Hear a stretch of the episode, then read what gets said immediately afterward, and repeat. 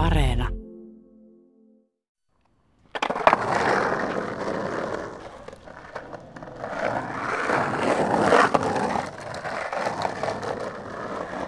Siitä on syntynyt vähän sellainen elämäntapa, että kun on lapsena sen laudan saanut ja siihen innostunut, niin vielä se on tuossa jalkojen alla. Että kai se on niin vapaa harrastustyyli, että siitä ei ole vaan päässyt kasvamaan irti. Että se on enemmänkin kasvanut mun jalkoihin kiinni toi lauta. Minkä ikäisenä sä aloitit skeittaamisen? Öö, 11 tai 12-vuotiaana ja nyt mä oon 26-vuotias. Sä sanoit, että skeittaaminen on elämäntapa. Niin mitä sä sillä tarkoitat? No, se ei ole pelkästään sitä skeittaamista välttämättä ja niitä temppujen tekemistä, vaan se on omalla lailla yhteisöllistä toimintaa ja vähän sellainen tietynlainen ajatusmaailma pitää olla, tai ajatuskuva niin kuin koko maailmasta, jos sille skeittaa, että jos täällä vaikka kävellään kaduilla, niin näkee arkkitehtuurin ihan eri tavalla kuin muut ihmiset, että näkee, että voiko tuota vaikka katukiveä skeittaa ja sillä tyylillä, että kyllä siitä tulee sellainen elämäntapa, että periaatteessa vaikka mulla olisi lautaa mukana ja mä kävelen tuolla kaupungissa kuin kaupungissa, niin mulla pyörii koko ajan päässä jossain määrin skeittaaminen ja kaikki paikat, mitä mä näen, uudet tai vanhat paikat, niin mä aina mietin, että voiko tätä jotenkin skeitata. Minkälaiset paikat sitten kaupungissa on hyviä skeittaamiselle? No siihen, siihen riippuu, että minkälainen mielikuvitus skeittaajalla on. Että periaatteessahan mistä vaan obstakkelista tai katukivestä tai käsikaiteesta tai parkkipaikoista tai nurmikko-ojista voi saada jotenkin skeitattava, mutta varmaan sitten yleisimpiä on tuollaiset, mitä sanotaan kurbeiksi, eli graniittisia tai kivi, kivestä tehtyjä penkkejä tai vastaavanlaisia, missä sitten pystyy slaidaamaan tuolla skeitillä tai keksimään jotain temppua, niin ne on ehkä sellaisia yleisimpiä.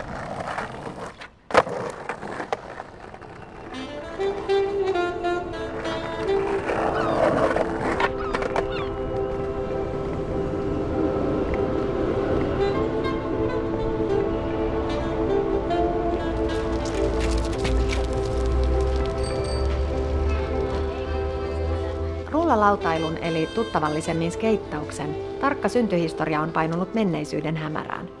Mutta varmaksi tiedetään, että laji on syntynyt kadulla. Rullailun varhaisin historia ulottuu potkulautoihin, rullaluistimiin ja mäkiautoviritelmiin, joilla lapset ja nuoret hurjastelivat jo 1900-luvun alussa.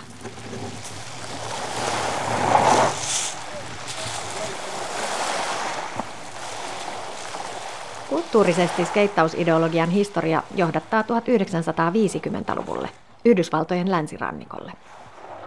Päivinä, jolloin tuulta oli vähän ja meri oli tyyni, kalifornialaissurffarit alkoivat rakennella ensimmäisiä rullalautaviritelmiään. Aluksi lajia kutsuttiinkin nimellä sidewalk surfing, eli jalkakäytävä surffaus.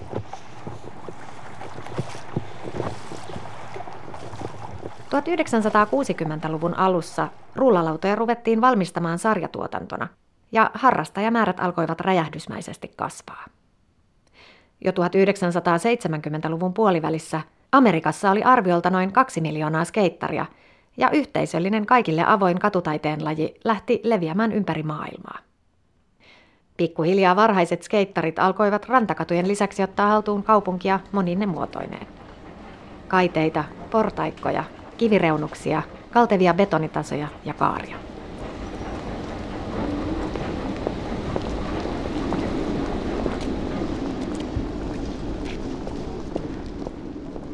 me ollaan tällaisessa tehdasmiljöössä, niin täällä on aika paljon skeitattavaa, että jokaisen tällaisen tehtaan sisäpihalta löytyy jonkinnäköistä lastauslavaa ja eri muotoisia kohtia asfaltista ja saattaa jopa löytyä jotain irrallisia katukiven palasia, vaikka mitä tuolla on, mistä voi sitten itse rakentaa jonkun väliaikaisen, väliaikaisen spotin, mitä sitten skeitata.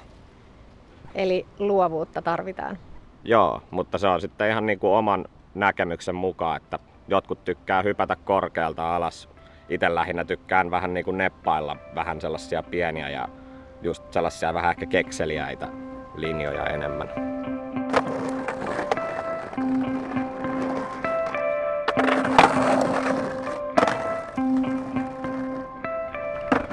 Kuinka monta kertaa tämmöistä temppua pitää harjoitella ja testata, että se alkaa toimia?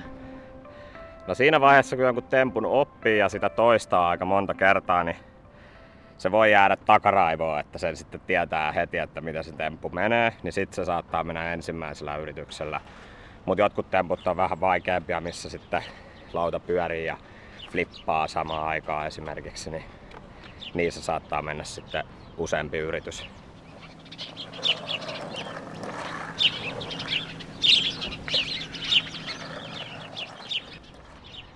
No nilkat on muljahtanut, nyt ei ole pitkä aikaa onneksi, mutta nivelsiteet on vähän löysempänä ja pohjan luu on kerran katkennut nilkasta, että se oli vähän sellainen huolimaton kaatuminen, että rappusissa kaadui ja nilkka vähän pyörähti virheasentoon. Niin nyt mulla on sitten tällainen titaanilevy tuolla nilkassa loppuelämän, mutta onneksi lääkärit hoiti sen kuntoon ja kyllä mä oon nyt pystynyt jo kaksi vuotta senkin jälkeen skeittaamaan normaalisti. Että Tuollaisia sattuu aina välillä, mutta sitten pitää tietenkin myös muistaa, että suojia voi käyttää ja kannattaa käyttää, jos on yhtään epävarma.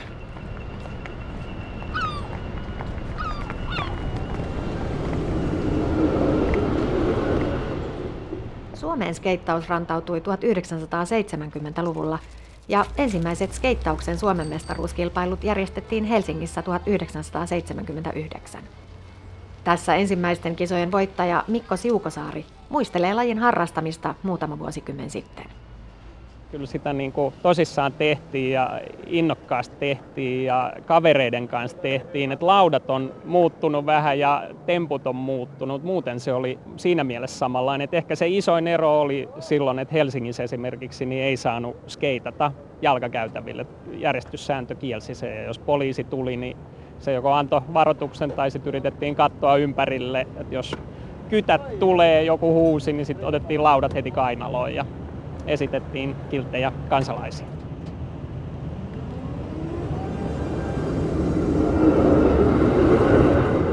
Nykyisin tilanne on toinen. Suomen rullalautaliiton mukaan skeittareiden määrä on juuri nyt kovassa kasvussa. Suomessa on kymmeniä tuhansia harrastajia – ja esimerkiksi Helsingin kaupungilla on erityinen skeittiohjelma, jonka tarkoituksena on rakentaa ja ylläpitää mahdollisimman monipuolista ja helposti saavutettavaa skeittipaikkaverkostoa.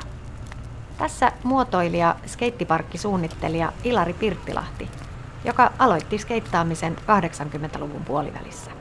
Ainakin on enemmän skeittareita, mitä oli ennen, johtuen ihan siitä, että koko laji oli suht tuntematon ihan silloin alusta. Ja silloinhan tuli se 80-luvun buumi, milloin itsekin sitten, niin että nyt aletaan skeittaa, tämä on se juttu. Mutta laudat oli kalliita ja osa sitten, aika monet lopetti ekan talven tai tokan talven jälkeen. Että se jäi sellaiseksi niin kuin muoti, muotivillitykseksi silloin. Ja tota, kyllä mä sanoisin, että asenteet on muuttunut todella paljon. Että nykyään niin kuin skeittaamista pidetään ehkä enemmän sellaisena terveellisenä urheiluharrastuksena, mitä se ei ehkä aina edustanut. Et se oli enemmän niin räkänokkeen jotain kolistelua, vaan sellaista melumista ja riehumista, mitä ehkä olikin jossain vaiheessa.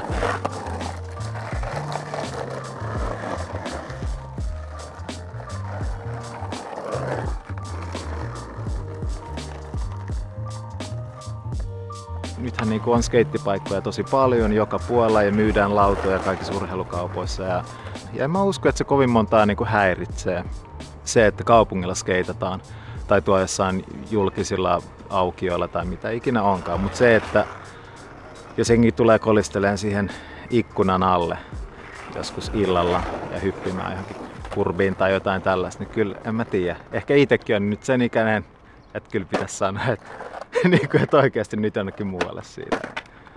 Mutta asente, asennemuutos on ollut todella merkittävä ja todella iso, että positiivinen. No mites tytöt ja skeittaus? Onko tämä mihin niin, suuntaan kehittymässä? Niin, että tosta voisi ehkä sanoa, että siis nykyään on tyttöskeittareita.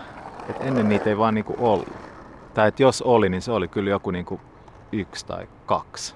Et ei niitä vaan niinku ollut Suomessa. Ja sitten ehkä siinä on se sama juttu, että laji on tullut tunnetummaksi ja sitten tytötkin on innostunut siitä. On enemmän harrastuspaikkoja ja välineitä saa ostettua ihan mistä tahansa. Ja jos asuisi vaikka pienellä paikkakunnalla, niin sä voit netin kautta tilata. Se on vaan tullut helpommaksi ja tytöt on sitten innostunut siitä. Ja maailmalla on sitten esimerkkejä niin kuin kunnon pro tytöistä, jotka skeittaa, niin ehkä ne on jonkun näköisiä esikuvia sitten näille suomalaisillekin harrastajille ja myös muille. Jos katsoo netistä jotain näitä prasseista sun muualta tulevia niin kuin pieniä tyttöskeittajia, niin kyllä se on vähän, että jos ne skeittaa niin kuin paremmin, niin mitä ihmettä. Alkaa harmittaa. Niin, tai siis kehitys kehittyy, näin se vaan menee. Mutta siis hyvä juttu. Kyllä se on kaikille kuuluu koko laji.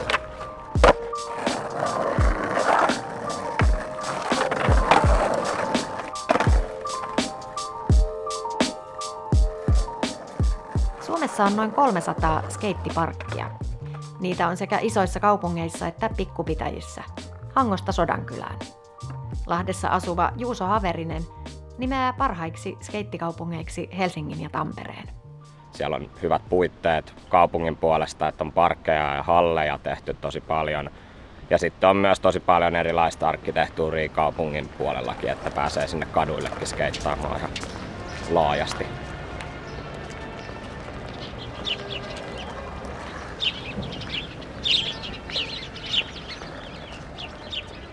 On seurannut kyllä skeittiparkilla pienenä, kun vähän vanhemmat pojat on tehnyt niitä temppuja, mutta sitten kun on alkanut oppimaan itse muutaman tempun ja tutustumaan eri skeittaihin, niin sitten se on vähän puolia toisin, että vielä tänäkin päivänä mulle opettaa kaverit jotain temppuja, mitä mä en vielä osaa, ja mä sitten opetan muille tyypeille, ketkä ei osaa niitä temppuja, mitä mä osaan. Niin että se on vähän sellainen loputon kaava, että koko ajan opitaan lisää ja kaikki opettaa toinen toisiaan siinä oot nuori tai vanha tai tyttö tai poika, niin kaikki on kuitenkin aika lailla samaa porukkaa. Ja jos samalla skeittiparkille eksytään ja vaikka ei tuntiskaan toisiaan, niin silti sitä ollaan kavereita keskenään ja moikataan kun tullaan parkille ja niin poispäin.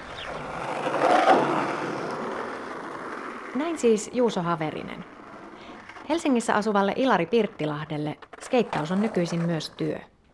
Hän on suunnitellut yhteensä kymmenisen skeittiparkkia Vantaalle, Nurmijärvelle ja Raumalle et itse mä opiskelin ekan kun perus niin taiteita ja sitten teollista tai tuotemuotoilua ja sitten pääsin Taikkiin, missä opiskelin tota, huonekalusuunnittelua.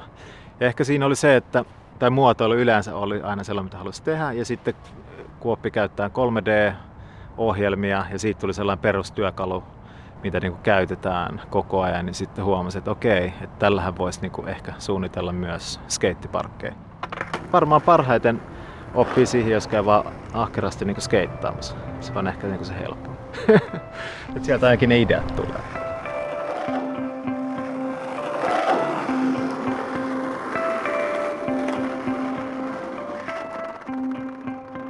Mitä pitää ottaa huomioon? Niin eka pitää ottaa huomioon se, että tota, minkä kokoinen se alue on. Sitten pitää miettiä vähän, että minkälaisia korkeuksia siinä on valmiina. Onko siinä jotain mitä halutaan säilyttää, puita, valaisintolppia, ojia, viemäröitä ja mitä ikinä onkaan.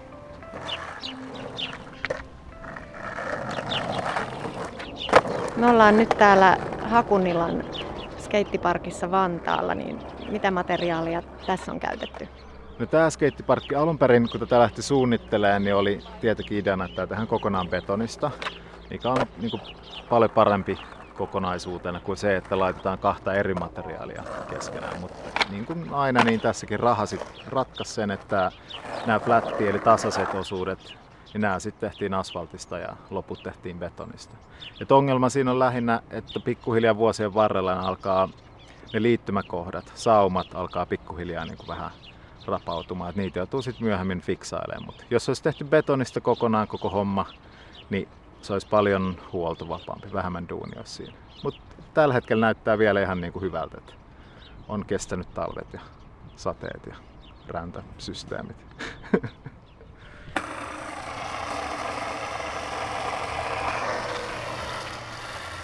Mitä kaikkia osia tässä skeittilaudassa on?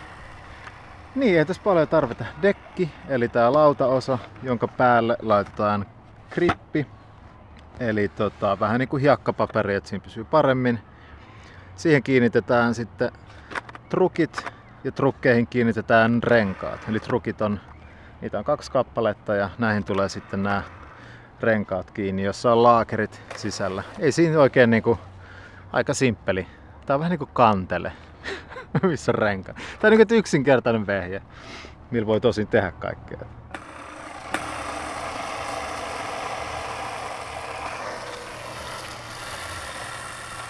Rullalautailu on ensimmäistä kertaa mukana olympialajina Tokion vuoden 2021 olympialaisissa. Tämä lisää varmasti lajin yleistä arvostusta edelleen, mutta skeittauspiireissä olympialaisista on keskusteltu myös kriittiseen sävyyn. Niin, mä en tiedä mikä tuohon on niinku oikea vastaus, mutta tää on, tässä varmaan sama kuin mikä lumilautailussa kävi, että, että niin toiset tulee, että ei todellakaan, että tästä lähtee se elämäntapa-asenne kokonaan ja tulee niin kuin tällaista ihan pelleilyä koko hommasta ja isot, isot tota, urheilumerkit alkaa sponssaa ja niin edespäin ja sitten se ei enää aitoa. Ja sitten niin toiset on taas sitä mieltä, että se on hyvä juttu, koska se tuo niin kuin näkyvyyttä ja rahaa ja parempia harrastuspaikkoja. Ja... Mä oon sitä mieltä, että ehkä ne, ketkä skeittaa, niin jatkaa sitä skeittaamista kuitenkin. Ja ehkä se tuo niin kuin lisää harrastajia taas se näkyvyys, mikä tulee tämän myötä.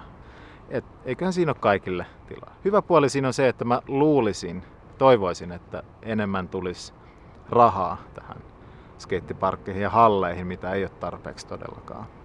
Et meillähän on pitkä talvi, ja mitä silloin tapahtuu, niin kaikki pakkautuu sitten niinku halliin ja sehän on sitten niinku liian täynnä. Et niitä, niitä, jos saisi enemmän, niin harrastaminen on helpottuisi huomattavasti. Tarkoitukseni onkin lähinnä selostaa rakennustaiteen suhdetta yhteiskuntaamme yleensä. Ei sen Mitä tekemistä suomalaisella arkkitehtilegenda Alvar Aallolla on rullalautailun historian kanssa? Mielenkiintoinen tarina liittyy pienen mutkan kautta uima-altaisiin. Alvar Aalto nimittäin suunnitteli vuonna 1939 Porin Noormarkussa sijaitsevan Villa Mairean puutarhaan uima-altaan, jonka pohja aaltoilee arkkitehdin sukunimen mukaisesti. Myöhemmin 1940-luvun lopulla Alvar Aallon ystävä, Suomessakin vierailut kalifornialainen maisema-arkkitehti Thomas Church suunnitteli Yhdysvalloissa hyvin samankaltaisen uimaaltaan. Epäilemättä Villa Mairean allasmallista inspiroituneena ja sen muotoja kopioiden.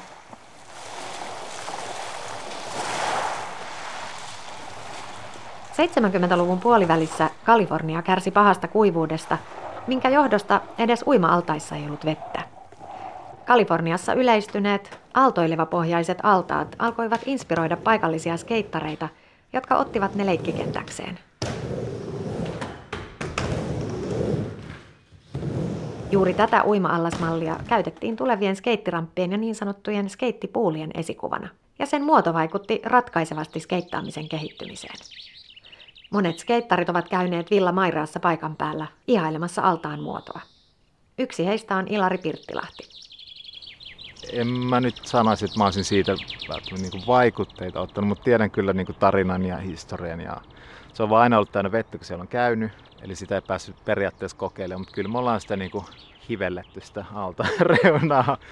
Mutta tota, sehän olisi, mä olen sitten miettinyt, että se olisi kiva, että nyt kun siitä on varsinkin ollut enemmän keskustelua skeittimediassa ja tällaisessa, niin kuin, että onko se nyt tämä puuliskeittaus ja skeittaus ylipäätään päätään niin lähtenytkin sitä alun perin Suomesta jotain kautta, että johtuen tästä puulista, mikä siellä Villamaareessa on, niin olisi kiva niin kuin, ehkä tehdä niin kuin uusiksi, että tekisi siitä sen sama muoto, mutta niin kuin ehkä skeitettavammat nämä reunat siihen. Ja tuo on kuitenkin aika haastavan oloinen niin skeittaukseen, mutta mielenkiintoinen.